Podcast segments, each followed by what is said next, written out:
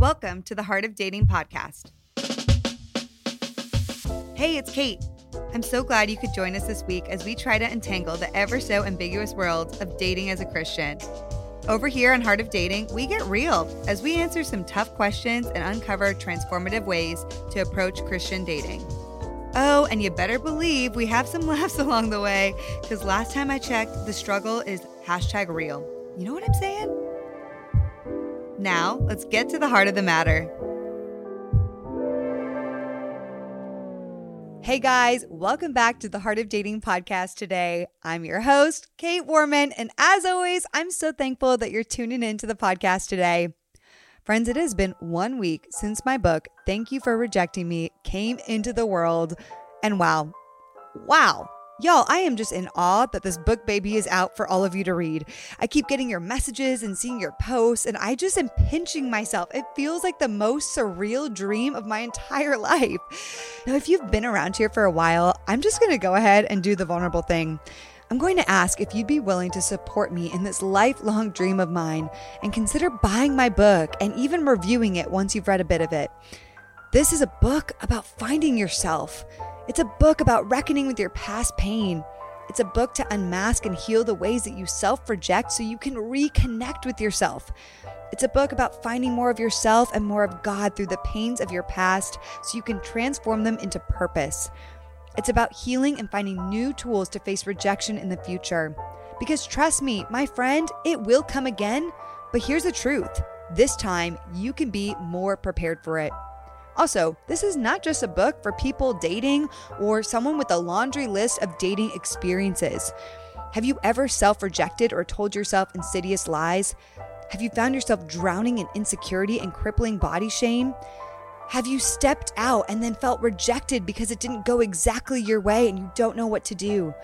Have you been betrayed by somebody that you loved and now you're trying to fight to learn how to trust again? Have you ever been abused sexually, physically, or emotionally?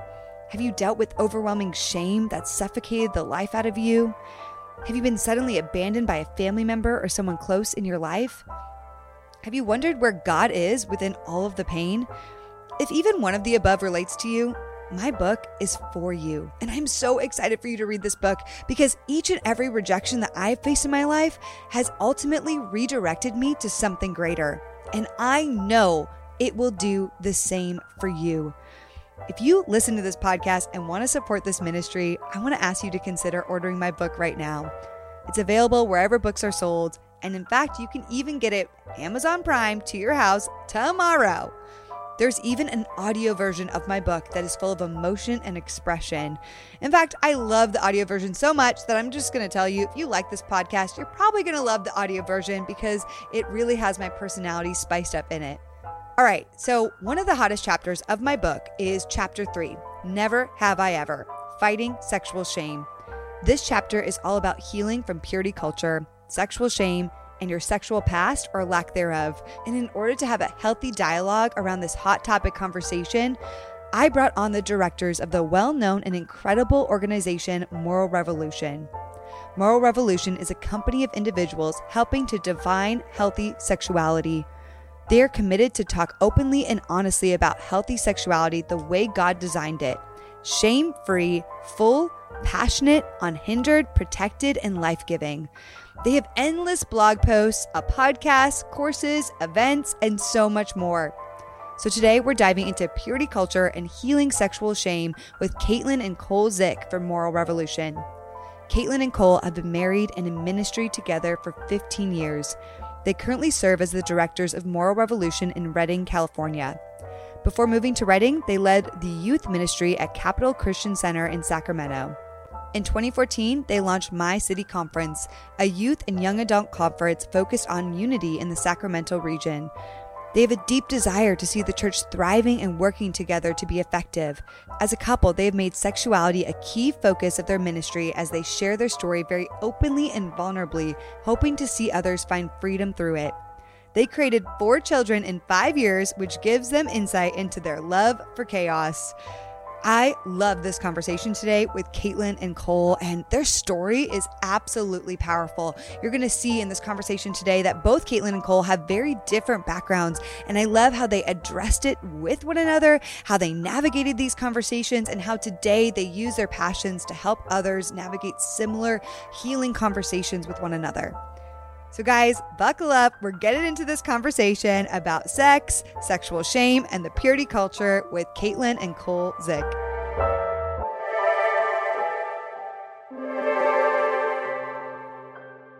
Okay, y'all. Caitlin and Cole Zick, what's up, friends? We're so excited to be with you. yeah, we are. We're we're we've watched you from social media for a long time, and it's awesome to to sit down and have a conversation, you know, especially with people that lead similar types of things that we do. We, you know, we're all uh we need to stick together.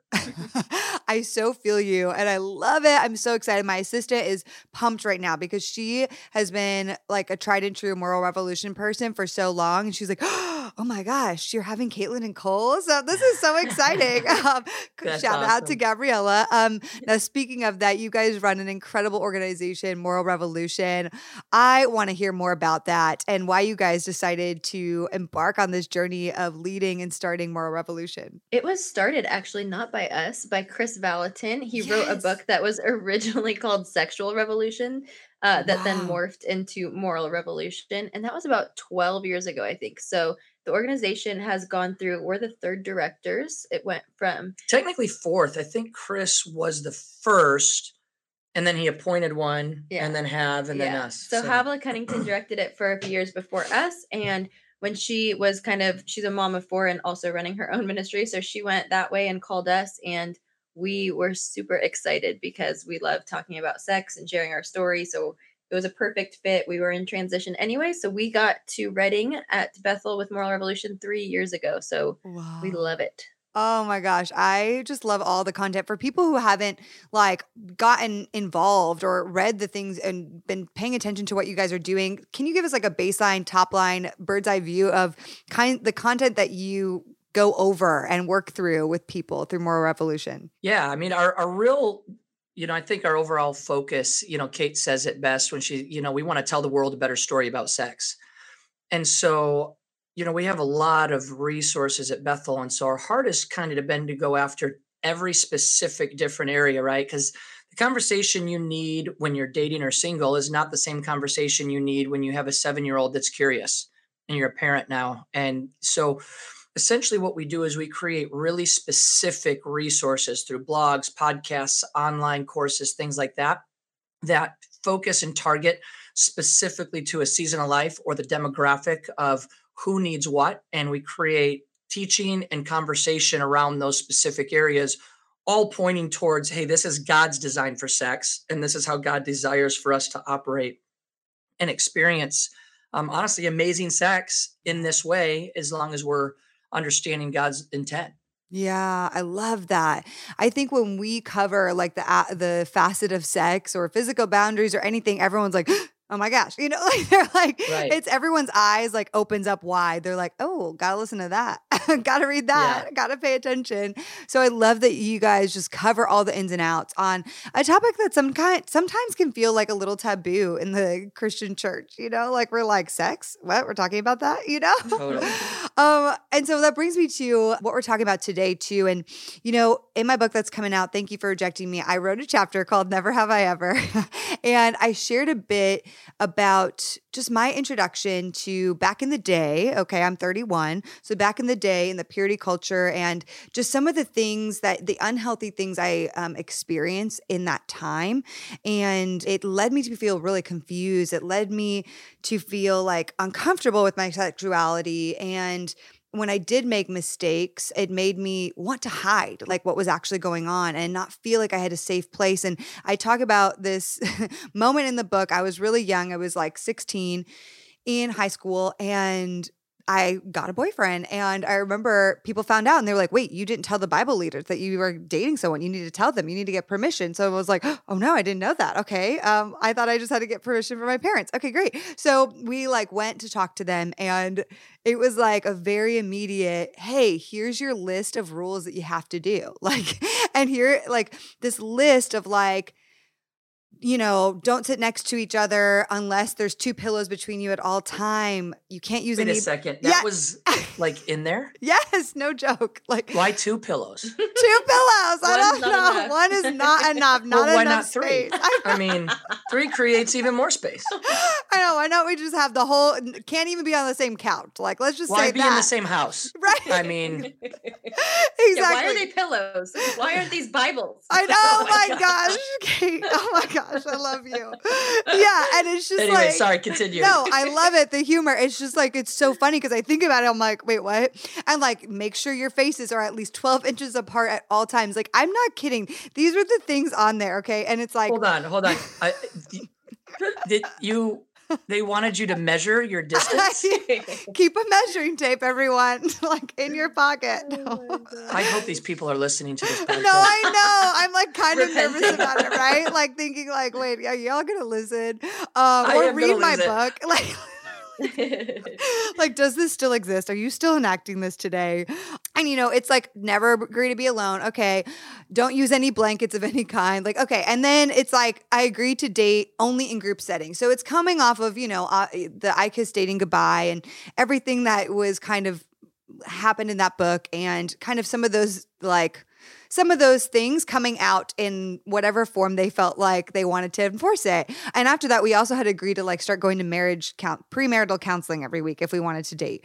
It was a thing. you Like, I you had yes. to go to pre-marriage counseling to date. Yes, we were in high school. Uh huh. So anyway, it was just y'all. I mean, gosh, I felt so much pressure. Which a so much pressure just on dating. Like I'm like I'm 16. I don't know if I want to marry this person.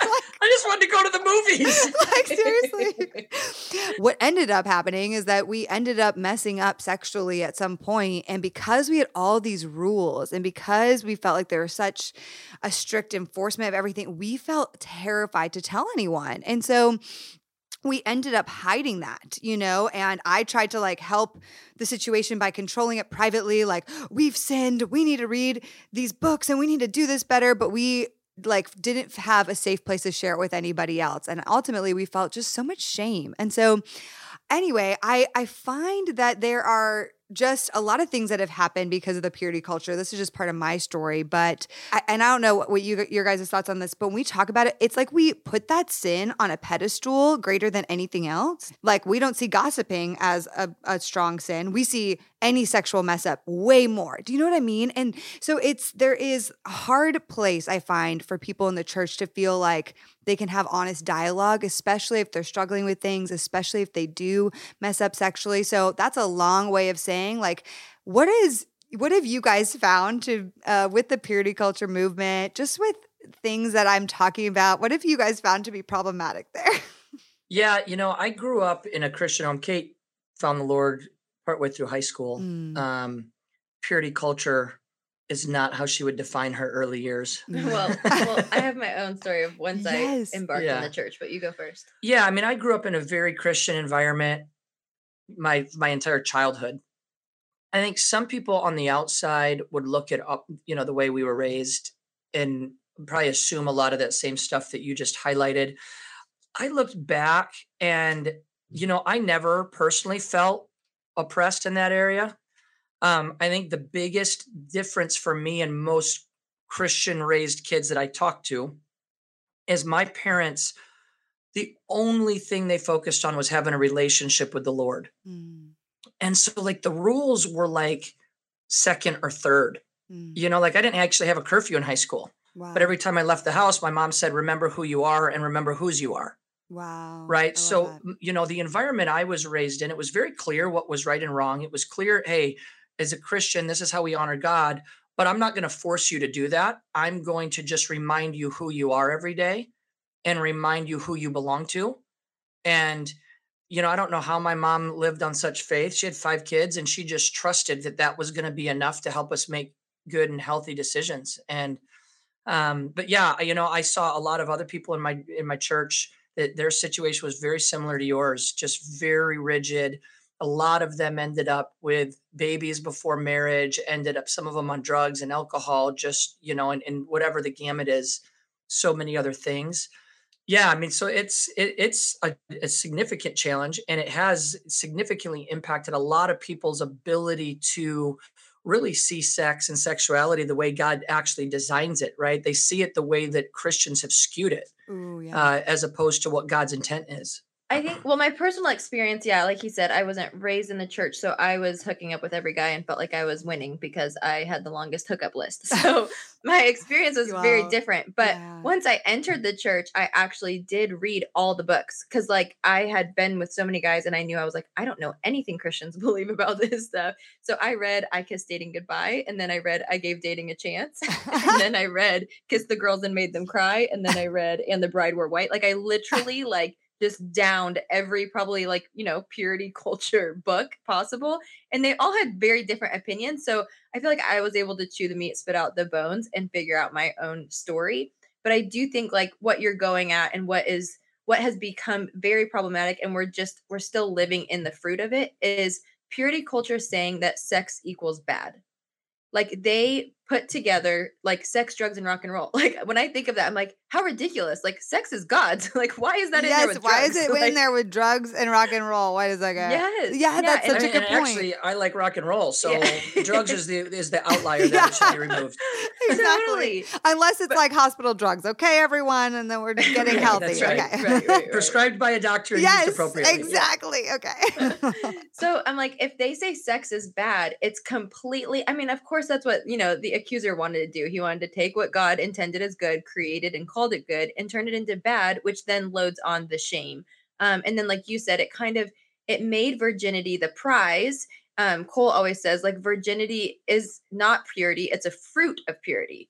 And so what happened is like people thought this prize of virginity, like if I've if I've not if I've messed it up, I crossed that line, I can keep crossing that line, not thinking about the baggage. Like there was just no healthy talk of se- sex. There's no celebration of sex. There's no realization that, you know what, the world has perverted sex. The church has been a bit toxic, problematic, and maybe even silent on the topic or shaming it, but that the kingdom of God celebrates it. And we're meant to celebrate sex as God intended and created it for. Yeah. And what you're saying is so true. Like, I think that's where it's missing today. Like, I- what I talk about in my book is like, there's usually what I see, and you guys probably see way more of this because you're so, you're even more in this world immersed. But like, two ends of the spectrum I often see is like people who heard the purity culture messaging and they didn't have sex.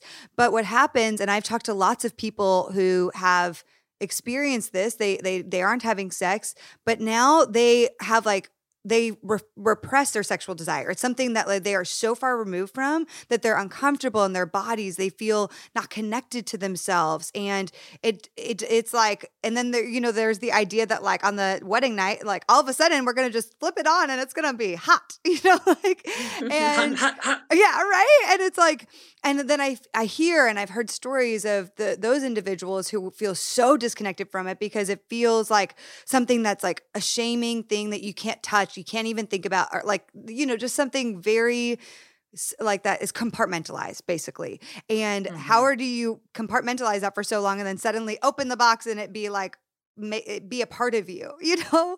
Um, Yeah. Or the other side, which is what happened to me. You know, I heard the messaging, but I did end up having sex, but I did not feel like I had a place to share. So I Yeah. got in a place stuck in a downward spiral. And it then led me to like actually continue down the cycle. And because I didn't have a true heart understanding of like behavior modification i didn't understand i i therefore just kept doing it and then kept feeling more shame and then kept feeling less of a place to share and it was a major thing for a long time that led me into some really bad situations later on. Man and like there's these two sides. What do you guys what do you have you seen this? Like do you have experiences with that? Uh what are your thoughts there Yeah, you know, I have a lot of thoughts on this topic. This Yeah. is probably the topic I spent a lot, the most, probably the last six months on a lot. You know, and I, I- I guess I want to set up my experience, give you more details from me on it as to just this search I've been going on. Is, is I'm like, all right, Father, help me understand what your heart is, because you do call us to be holy as you're holy. Like that's a very big, massive call that he gives us in, in Peter, in First Peter, right? But the moment you preach that, it automatically starts sounding like shame. Like the moment we're realizing we're called to be holy, all I think about is all the times I wasn't holy. right? Like that's all I'm thinking about. And so I'm like, all right, Lord, how do we understand this? And the, the line that the Lord gave me was in our fight against legalism, which we do need to fight against, we cannot sacrifice obedience. Yes. Right. And we need to be comfortable finding that middle ground, you know. And so for me, when I when we got married, you know, Cait's the only woman I've ever been with. I've never looked at pornography. She's the only woman I've ever said I love you to. You know, we've been married for 14 years. And I definitely had that. I had this expectation that the honeymoon was going to be like fireworks, right? Like this is going to be the single greatest moment of my life. And we didn't even end up having sex on our honeymoon. Wow. I would say it took us five years before we were having any type of sex at a consistent basis. Mm-hmm. And then another five. I mean, it, we've been married for 14. I would say the last four have been the fireworks I expected on night one. Wow. Wow. Now, for me, I don't, it really wasn't all that other stuff of shame or suppression. You know, a lot of it, for those that do follow us and know our story, a lot of it was some of the struggles of Caitlin healing from her past. But it definitely created that expectation in me of this is what it's going to be like. There was a lot of letdown and frustration when it wasn't that. Um, you know, and I'm one of five that was raised in the church, and you know, my four kids are being raised in the church. So this is a topic that I'm constantly thinking through and praying through and, and, and researching and studying. And I think that at the end of the day, the challenge here becomes rules without relationship. Like that's the thing. I know it's a broken record, like relationship, relationship, relationship, relationship, but I find very, very, very few people actually have a real in depth relationship with Jesus Christ even those in the church.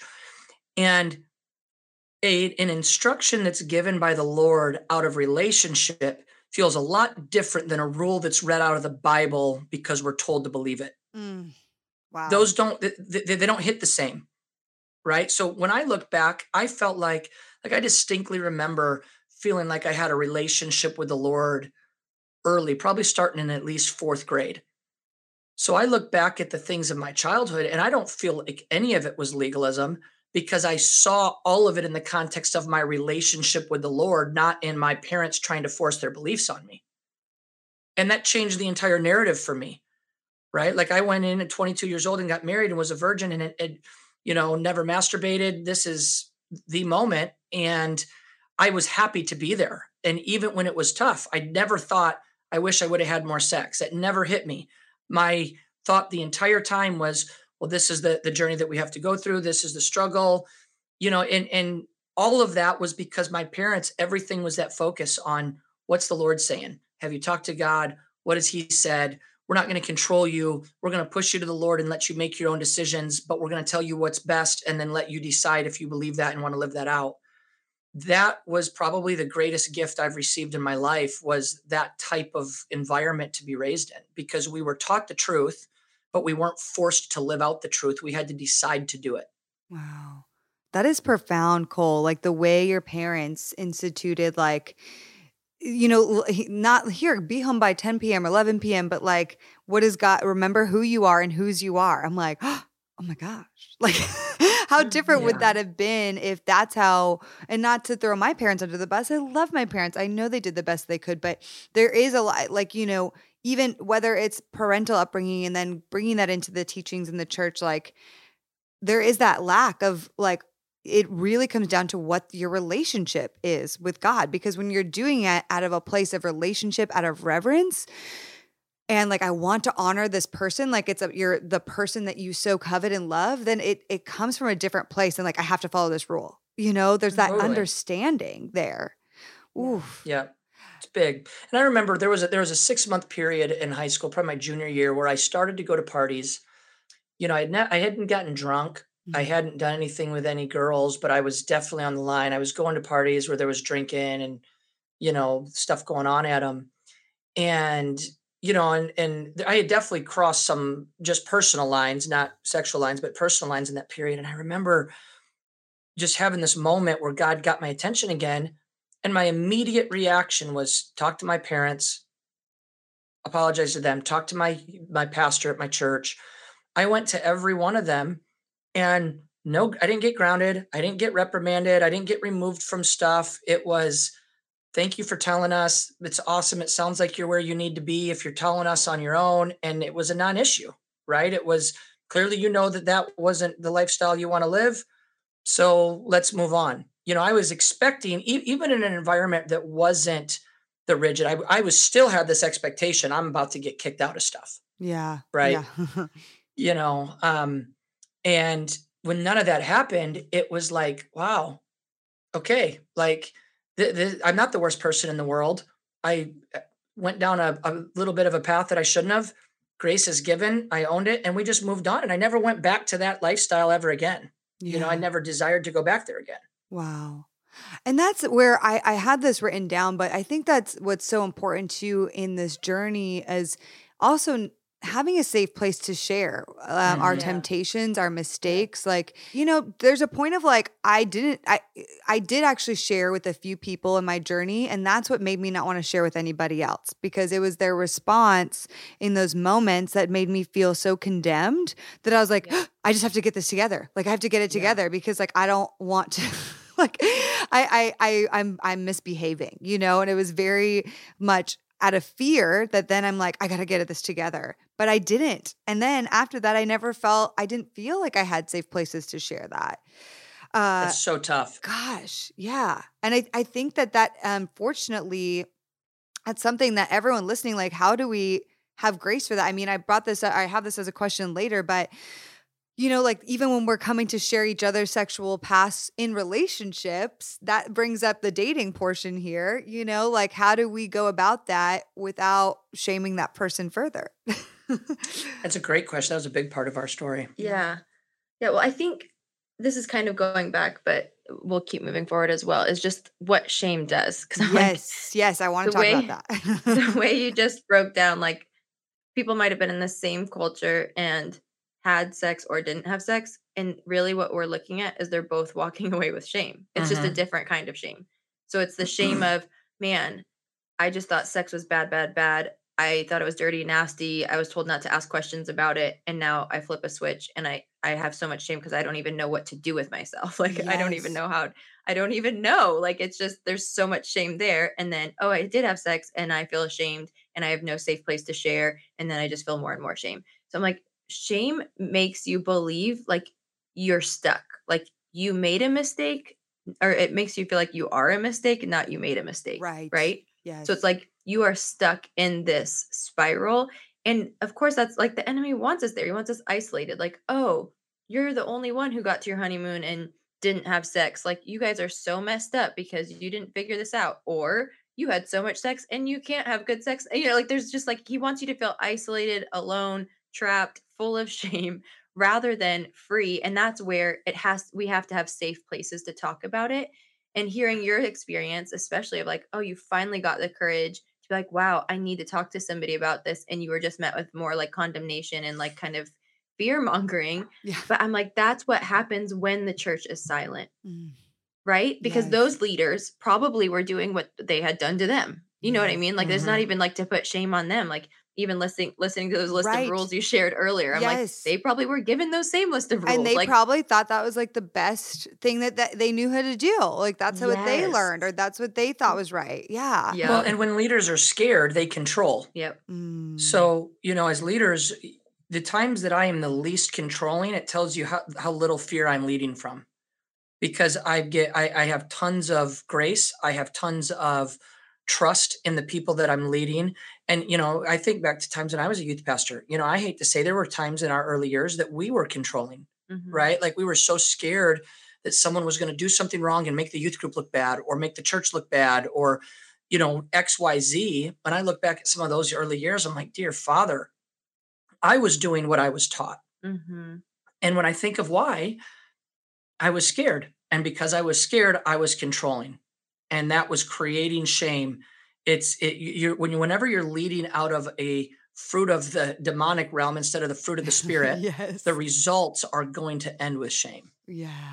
Totally. Wow. Oh my gosh. That's like reminding me of all the moments I've been controlling and how it's just bringing up a lot for me, y'all, too, of like that is probably my ultimate issue in dating, even because I'm fearful because most of my trauma comes from dating, you know? So, like Mhm. in Yeah. dating, I'm like, I feel like I need to control this. And it's coming from exactly what you're talking about a place to a fear of like, no, it needs to happen just like this. Because if it doesn't, I don't know what that means. You know? Like, totally. Yeah. Yeah. Yeah. So then moving forward with the question you asked about yes. sharing our pasts, um, I think it's crucial to talk. We talk about this one a lot, and I know it's a common question you probably get as well. As like, yeah. when do you share your past right. in the dating journey? Yes. Right, like date one. Are you a virgin? Yeah, like, no, yeah. no, no, no. Oh that's not how we go. oh.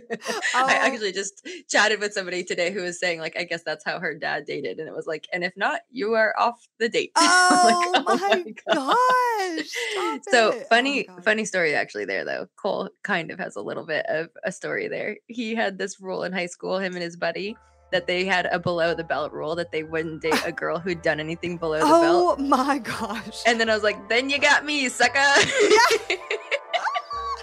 He's blushing. I wish this was video. Oh right my now. gosh, me too. He's like, I'm uh, not blushing.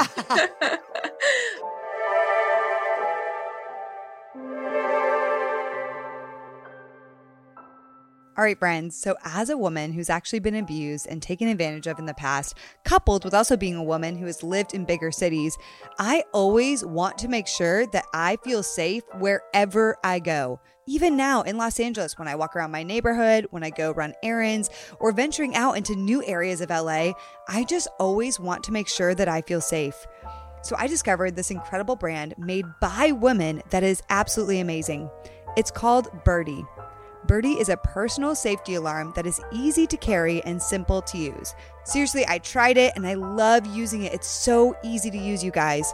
When activated, the alarm will emit a loud siren and flashing light to help deter an attack. Birdie is no danger to you, so you can feel confident using it. And as a bonus, it comes in fun colors, so you'll actually want to carry it. I actually got a few to give to some of my friends because they make phenomenal gifts. With Birdie, you can keep doing what you love with added peace of mind. Before you leave the house, you do the checklist for your phone, your keys, and your wallet. And now it's time to add one more thing before you walk out the door. Birdie is the newest essential addition to your routine. Sometimes it's hard not to worry about the what ifs of life. What if I don't make it in time? What if I mess up? What if I feel like I'm in danger? If you don't want to worry when it comes to your safety, especially as a woman, you need Birdie. So, how do you get it? You can visit She's Birdie, spelled S H E S B I R D I E dot com slash heart. And by doing that, you'll get 15% off. That's she's dot com slash heart to get 15% off your order. I could not recommend it more, you guys. Please go check it out if you want to feel safe in your routine. I just love my birdie, and I'm going to be giving them away to so many of my friends from here on out.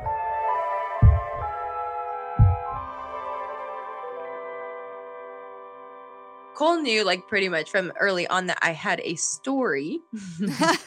um, but I definitely like I did a lot of work on just like I did confess and I, I don't share your same experience that I like I I was met with like a really healthy leader who um, you know, there wasn't any extra shame loaded on or condemnation. Like I just felt very free. There was actually it's so cool to think about it. Really, I'm like, here's some good news, y'all. There was, it was a lay leader who like led in our youth group. She was just a a mom who started something called Pure Heart, and the youth group I once I got saved, I started going to. I was like, I went to these Pure Heart meetings, and I could share everything I had been through and what I had done. And so I I really had a different experience of just knowing like, oh, I'm a new creation. That's not a part of me. You know, all of that. Um, so then when Cole and I were dating, um, when it came to the point where he's like, I think I gotta know, like I gotta know the, the story, like I need to know these things. I just remember thinking, I can't do that right now because I think we we weren't engaged yet by any means, and he knew I had a past. But I'm like, I feel like if I tell you all of these, you know, these moments and these things, I'm like, I'm gonna relive it and feel like I am that person, and like I'll see myself through the way I'm assuming you see me now, and so our experience with with that, you want to share what yeah. your part was? Well, and I, I, this is what I would say to the dating couples um, that are in that boat. I think the, the healthiest route is for each partner to be totally willing and ready to share anything once you realize, hey, I'm probably going to marry this person. Like mm-hmm. we're both mentally and emotionally ready to get married, whether you're engaged or not. This is the person for me. I'm choosing them, they're choosing me. We're going to go through the technicalities. Maybe we don't have enough money for the ring. That's the only reason we're not, you know, whatever it is. And that you're both willing to, but uh, in a very healthy, God led relationship, we find most often it's not necessary. Yeah. Wow. Right. Like, so that the journey that we were on, when we got to the point where it's like, okay, we're going to be together, hmm I went through this few week period where I just, I think it was honestly the enemy. I couldn't stop thinking about all the guys Caitlin had been with. Right. Like, I couldn't stop picturing these moments and these things and stuff like that. And I was like, all right, you got to tell me everything, babe. We got to meet. I need to know everything before we can move on in this relationship. And so we would set up a time to meet to, to meet up to talk about it and her to bear all and tell me everything that had happened. And she just said you know it's i don't feel like i'm that person anymore but if you really have to know i'll tell you because i you know want to stay together.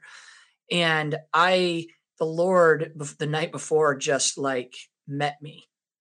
And he's you know we were in bible school I mean he said cole if you make her do this and you won't forgive her of her past then i can't have you be a pastor Wow. Oh my God. and I'm like, well, how are those two things aren't connected? Like I fought for purity my whole life. Like, you know, I've got all the self righteousness of why I deserve to be able to, uh, like, why she owes me almost, you know, why she owes me this explanation. And the Lord just said, well, I can't have you preaching about grace from a stage if you don't even understand the cross. And if you're making her relive sins I've forgotten, then you, you don't understand the cross. oh wow. Oh my gosh. This is my Now, I, I want to say this. It, we're not talking about sins that were current in Caitlin. We're not talking about sins that were lingering. These are things she had confessed already to her mentors. These are things she had got healing from, right? Like, like current current bondage is a totally different thing than past failures and past sins. She was years removed from this now. My flesh was just wanting to be answered, right? And so in that moment, I just it it, it was like you know sometimes you get that download from the Holy Spirit and you don't even need any more teaching. You it just like literally feels like it switches a light on in your brain. Yeah. Wow. It was that was it. I said, okay. I called her the next day and I said, I don't need to hear anything. Here's what the Lord spoke to me. I'm done. And I mean, literally, that was 16 years ago, 15. I've never, I mean, we, she shares, shares stories of blowjobs she got in back seats and movie got, theaters or gave. gave gave. oh, let's not be I mean, we, now we travel the world and we share our story and she shares some of them in detail some of them not and i could sit there on a stage and hear her give intimate details of stuff. And it i mean it has never had an impact on me ever since that moment when i started looking at her through the lens of the cross not the lens of my what i felt entitled to Oh, oh my gosh. I just need to like let a moment there to sink in. That's to sink in for some people. Okay. and Caitlin, like I want I want to hear too, like I uh, I can relate with you and your story. And you know, like what I'm not share what I haven't shared yet is like I start I have dated nonstop from 14 to 24 and in that I had sexual relations with men but I wasn't truly following the path of God until like later a little bit later in that journey. And but early on like before the relationship I'm talking about with y'all I was doing things with guys. I just like it was happening you know? So it wasn't until God really spoke to me later in life that I like whoa something totally shifted in me. But now what I've experienced in recent years is that that has been something that's been hard in our in my relationship is sharing if if I am sharing any of the sexual past, how that person responds. Because for me, I do feel like you did sharing with Cole, like I feel like a new creation. But there's been some people for me that have handled that so poorly, and it's actually sent me into some shame that I have like felt removed from for so long. You know. So when you heard him say that, like, what did that do for you, man? Oh, I mean, it was incredible. I remember, I remember making this really cheesy thing. We did date when we were young. Um, I made this kind of cheesy thing. I think like he hung it from his like car like rear view mirror. But I remember making it, and it said something like along the lines of like, "I am pure," and like I like I knew my name meant pure. Like I remember like you know Yes, the, the Christian here, girl. bookstore. Yeah, we have the same name. Same name. So I'm like the Christian bookstore little card you get with your name and like the meaning. I'm like, oh, I am pure. So I was like, and then I remember, so I had that moment with Christ already, but then having it with Cole was like, and I know you see me as pure. And it was so powerful. And Cole says this all the time too is like, she was just as worthy to walk down the aisle wearing a white dress as I am on the other side waiting for her. Like, because of the blood of Christ, like we were both new, like we're both pure, we're both. So I'm like, it just, it shifted everything for me and it I don't know that I could have overcome um obviously everybody just has their own stories and experiences, but for me it was really critical in me um being able to walk out like freedom and health and knowing and believing and understanding how Jesus saw me cuz I'm like that's you know, it says in Ephesians like husbands are to lay their lives down the way that Christ did for the church and I'm like I just feel like I honestly was able to see myself even more as Jesus does through my husband. And yeah, it was super powerful, super healing. Um, and honestly, our marriage has benefited greatly because of it. Wow. It's these little moments I feel like that eh, we I just love these conversations because there's so many people listening that maybe haven't responded that that way in the past. And you know we have the opportunity to change that to shift that to figure out why you responded when someone shared your sexual their sexual past with you in a way that was you know a reactionary way or a shaming way or a self-righteous way. Like this is your opportunity you guys to figure that out and sh- and bring that to the lord and shift that to the to like mm-hmm. because this is Yep. how it can go you know? And i want to back up too for a second and for the people listening who just resonated with the shame portions, the the pieces where they're like, whether I feel shame because I haven't done anything and I feel like so out of touch, you know, or whether I feel shame because I've had a lot of sexual history or I've tried a lot to be better and I'm just not it's not clicking. Like what do you guys suggest to start moving on the path to debunking the shame? Like Carl Jung says shame is a soul eating emotion and I really believe it just eats away at our core of who we are and separates us so much from God and his love and the truth of who we are and how he sees us, how he created us. And so, and our beloved identity. But anyway, how do we start separating and starting moving, removing some of those layers of shame? Um, what have you guys seen like that helps people or personal things? Anything you have there? Yeah, personally, I had a very profound moment where I feel like I like I had already confessed, I like I knew I was a new creation, but I definitely felt like either you could use the word tormented or taunted, I guess, even as a more clear word. I felt like taunted, like it was like a button that could get pushed when I would have like either flashbacks or just remembering moments from my past that would bring shame. And it was very much the unspoken things. So I think even to hearing your story, Kait, where you're like, I shared and it was met with something terrible. So I'm like, if that was your experience, or maybe you've never shared at all, like I know so many people might even say, like, I'm taking this to the grave with me. Like nobody will ever know this happened to me or I did this. Um, I think those things that we think we're we're burying alive are really murder. Like they're killing us. They're killing us. We're, they're not surviving that. Um, it's just leaking out into shame in different areas of our lives that really holds us back. And so for me, I just found that what was hidden was haunting me and I had to bring it to the light. And so my experience was um, actually, I was reading a book by Lisa Bevere. It was uh, Kiss the Girls and Made Them Cry. And she leads you through a conversation of renouncing every different tie from the past and really kind of breaking those soul ties.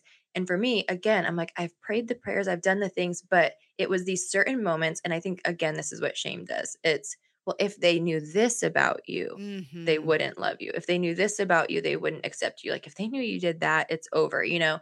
So I think it was those moments. It was those really like, ew, make me feel gross thinking about them. That's what he was taunting me with.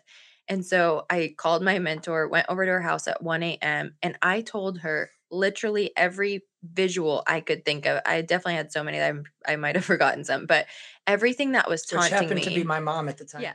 Yeah. Oh, it's, it's my oh, now mother-in-law way. was my mentor Oh my gosh. which which honestly I kind of love because I'm like, screw you, enemy. Like, you would think that's the last person on the planet you would want to know your entire sexual history. And I'm like, but that's the power of the cross. Like, she doesn't view me any differently. Like, I feel nothing, you know, like it doesn't have the weight that you would think it should have. Um, but when I confess those moments, and I mean they were, they were the backseat moments, they were the 45 minutes I said no, then I said yes. Like I'm gonna filter. They were the moments that you're like, this is disgusting, but it's what was really getting me still into shame. And I told her everything. Like, you know, I mm. use dirty words. Like I used Yeah. all the things. Okay. I'm gonna filter it here because we're on a podcast. But I get you. I because they even coming out, you know, you're kind of like, oh boy, it's coming, it's coming. And it lost its power the second I said it. Like I never had to say it again, never had to think about it. Like now I could say it because I'm like, da, da, da, but we'll spare all of the ears listening. But it lost all the power. So I just think it's so important. And I mean, the Bible says it so clearly, James 5 16, where it says, confess to one another and pray for each other so that you may be healed. And I know there's no formulas, but I like to pretend that's a pretty good one because yeah. it's like if we do find that person, and the second part of that verse is a righteous person, uh, the prayers of a righteous person are powerful and effective. And so that righteous person, finding that person, that doesn't mean self righteous, like the person who's going to bring condemnation and fear. It's a person who's in right living with God. When you find that person that you can confess to and they can pray for you, like you will be healed. And it's healed in your soul, healed in your spirit, healed in your mind, healed in your body. And so I that's that's my recipe for recovering and getting out of shame spirals. Well, and you know there's layers to that cuz you know a lot of people don't have the person that they don't feel like they have the person to confess to like the Caitlin had that was going to respond the right way, right? Like uh, some of them are the people that you had to when you were younger. And you know and, and the other thing I would say on the confession side I want to give a something you know, to kind of go with it. But shame is really rooted in fear of man. Very rarely do I talk with somebody that's struggling with shame and they're terrified of what God's going to think. It's always they're scared of what the leader's going to think, the mm. people are mm. going to think, the person's going to think. It's so deeply rooted in fear of man. This is going to change my standing with people that I need their approval. Right. So, really, if you look at shame, I mean, it's very rooted in that that that need to be in good standing with people and i would say that was the second gift my parents gave me is my mom conditioned us to not give a flying flip what anybody thought even the pastor at the church yes like wow. we don't do anything for anybody else wow. if you if you tried to use the excuse everybody at school's going to do this friday night that was guaranteed you weren't going to do that we didn't have a ton of rules, but rule number one was you don't care what people think and you don't do anything because everyone else is doing it. And that gave that's always given me a ton of freedom to confess. I'm willing to go confess because even if you don't accept me afterwards, I don't really care because I don't need your acceptance to validate my Christianity. My faith is validated by my relationship with the Lord, not you saying that I'm a good enough Christian. Right. You know, and, and it's backfired. I got kicked out of Bible college because I got in a bad situation one night. I mean, if I even shared it, we don't have time and it's a waste of time because it's such a small thing. Um, but you know, four of four of us one night hung out in a setting we shouldn't have. We told our leaders the very next day, and they kicked all of us out for it.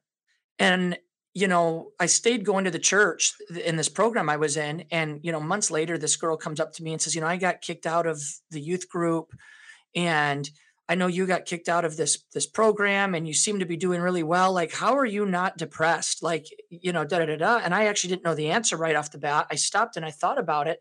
And she goes, Why do you still come to church here? And I stopped and I thought about it. I go, Because I was never living for the pastor that kicked me out. Like, I never woke up thinking, I need to get his approval today. Every day I'm waking up, how do I honor God today? Well, God does tell me to confess. So I'm confessing because the Lord tells me to, and my goal is to worship Him with my life. So I'm going to confess. I'm not doing it even for the pastor. I'm doing it so that me before the Lord, I can say, you know what? I worshiped today. My actions worshiped Him. And I didn't need that pastor's, the pastor that kicked me out, I never needed his approval. I want to honor him, but I don't need his approval to validate me as a Christian or a human. And so, you know, I my encouragement to people or my challenge is to really seek the Lord on burning out fear of man because fear of man will cripple us with shame. Um, because man very rarely responds the way Jesus would. Even the best of the best pastors don't a lot of times, right? Like geez, the, the only perfect responder to failure left 2000 years ago. And so now we're all the rest of us are trying to figure out how to respond the right way. I think of countless times I responded poorly um, and I've been responded to poorly. So, you know, I think that that shame piece really begins to get addressed when we can get a really healthy perspective on the role that God plays in our life and the role that other humans play in our life. All of a sudden, we're not living scared of d- disappointing everybody because I'm here to worship God today. and everything else is kind of a secondary plot behind that. Yeah. And what you're saying for me is bringing up that not only do sometimes we feel shamed by others, but uh, sometimes our shame is self induced based on Mhm. our fear of what other people are going to think. Exactly what you're Absolutely. saying. And it's, and because, and also like that comes from so much conditioning in our society. And like I'm thinking as you're talking, like social media, like all we do is compare, you know, and like be see, seeing all these things and fearing like, oh, what if I'm not, if I don't come across as this, or what are people going to think of this and the blah, blah, blah, blah, blah. And, now, oh gosh, it goes into so many facets and layers. And sometimes we are just honestly shaming ourselves. I can relate to that. As you're speaking, I'm like, man, like how many times have I just do I mean, I am so hard on myself. I think that's one thing where I, when I talk with my therapist, like she is like, "You're so hard on yourself," you know, like you're being really hard on yourself again. Like I'm inducing my own shame because I'm like, I'm my own worst inner critic of most of the time. You know, it's like, and Yeah. I'm the one berating myself more than even other people are. and I'm the Yeah. one creating my own rules for myself that then I'm like shaming myself for not keeping, you know?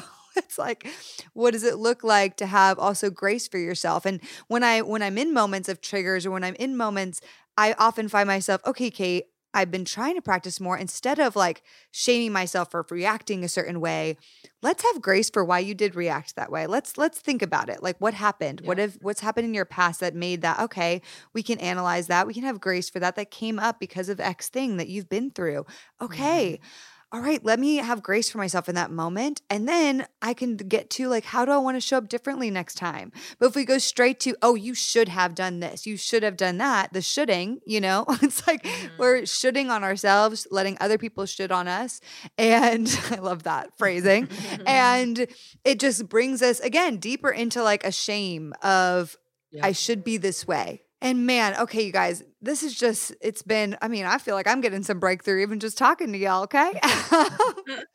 but okay, we could, I know, talk longer, but want to be respectful of time. And so to kind of round out our conversation, I ask everybody the same final question, and you can talk about it to do with our conversation today or just anything that comes to head. But I always ask what this is a dating podcast. So, in terms of dating advice, the couples, the singles listening, what would be just your final nugget of dating advice for them listening today?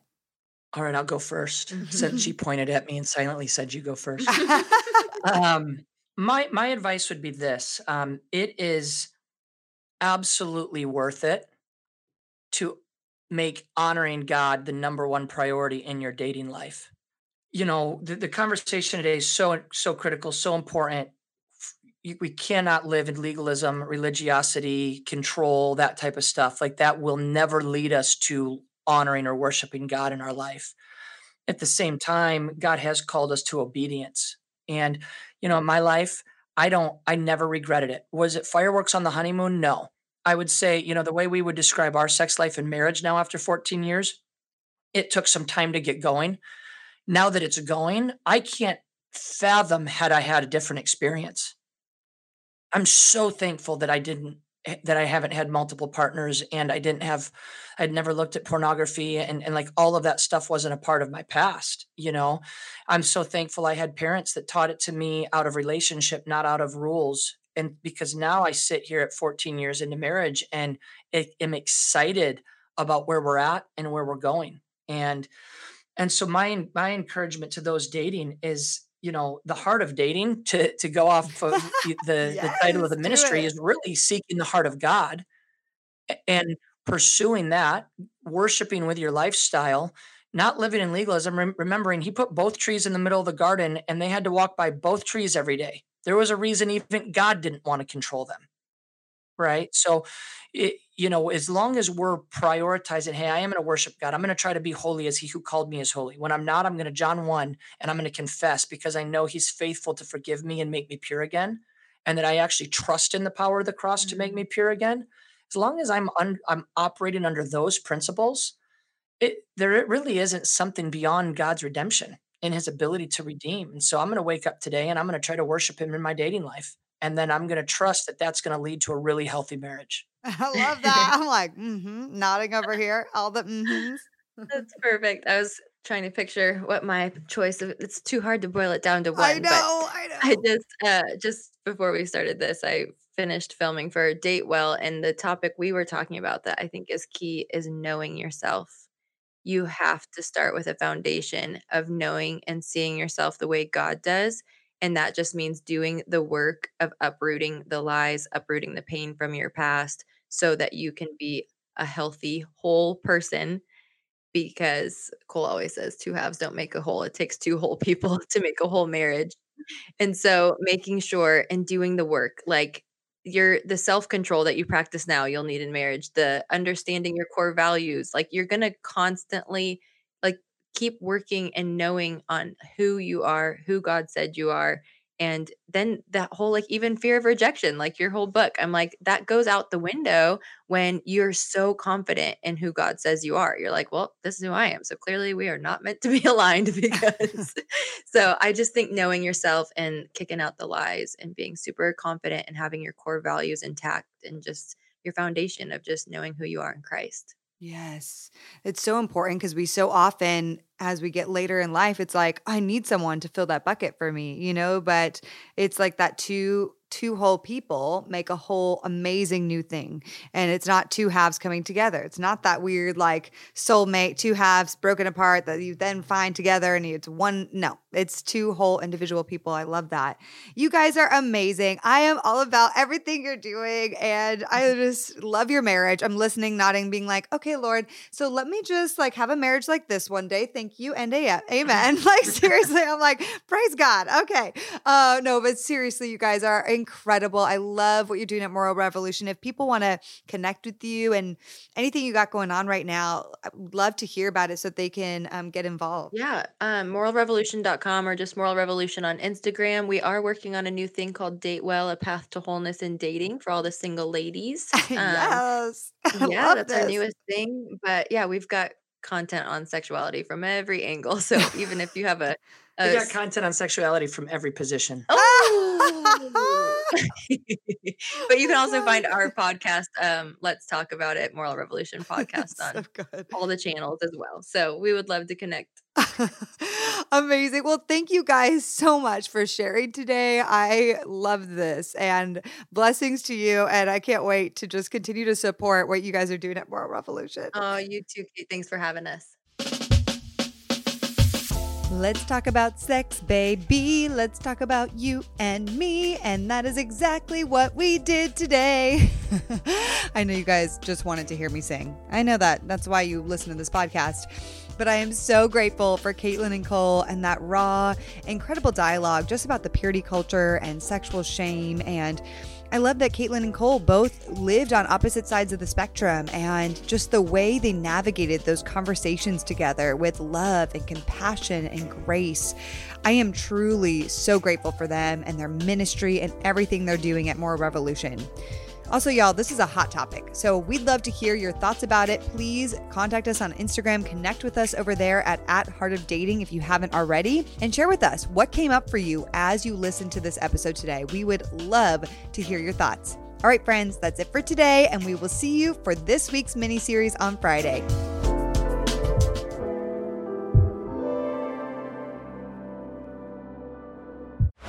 This show is part of the Converge Podcast Network.